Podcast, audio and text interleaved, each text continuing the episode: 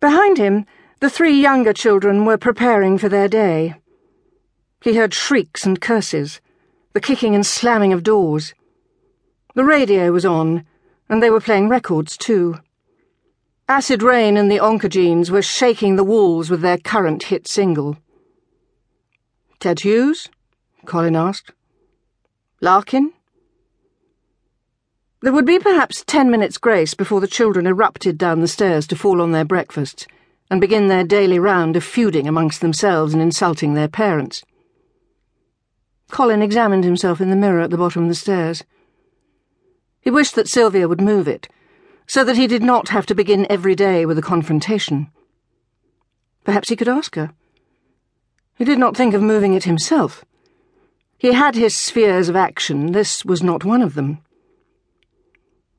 He saw a man of forty-three, with bright blue eyes, thinning hair, and what he described to himself as faded good looks.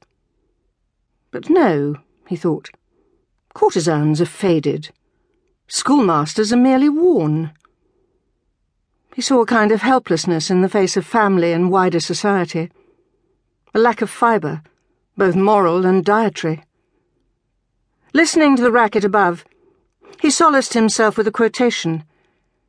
They fuck you up, your mum and dad. They may not mean to, but they do. Sylvia was in the kitchen already. He thought he could hear her special muesli mix cascading like a rockfall into a dish.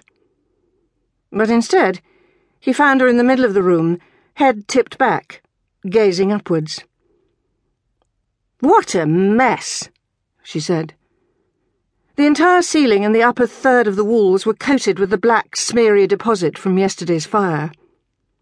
Lizzie, the Daily, had opened the door from the hall, and there it was, stinking smoke billowing everywhere. Lucky she had presence of mind, or it would have been far more serious. I can't see why it's so greasy, Sylvia said. It isn't as if we ever fry anything. She gave a little hitch to the pants of her tracksuit. The whole room will need repainting. Probably the hall as well. Yes, all right, Colin said, going to the table. He was sick of hearing about the fire. Can I have an egg? Well, be it on your own head, Sylvia said. You've had two this week. You know what the doctor said.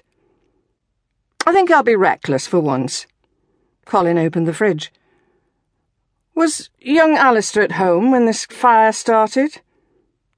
If he was, he won't admit it. He's the source of most of the calamities round here, isn't he? And I can tell you now, he broke off.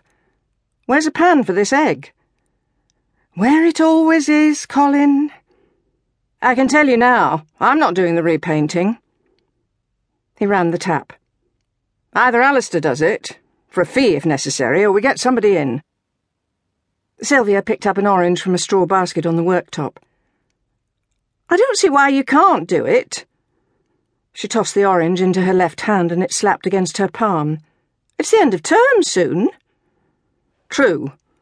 I have one day's summer holiday and then I start on next year's timetable. Sylvia's eyes followed him as he moved about the kitchen.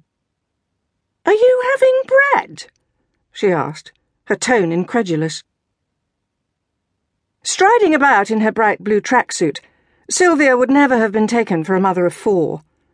Suzanne, the eldest, was eighteen now. Her mother was waiting hopefully for the day when someone would mistake them for sisters. It was mysterious, this matter of Sylvia's age. At twenty, she had looked forty. All the girls on her street wanted to look like their mothers. The youth cult passed her by. At thirty, she looked forty still, square and deep bosomed, with her hair bleached and lacquered in the way she had worn it on the day she was married.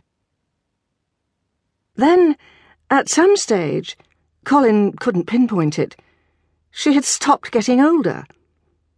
She took herself in hand. She bought a leotard and went timidly to a class at the church hall. She stood watching, her hands splayed self consciously to hide her pannier thighs. The next week, she bought a tape of disco music and started dancing. She clumped over the fitted carpets.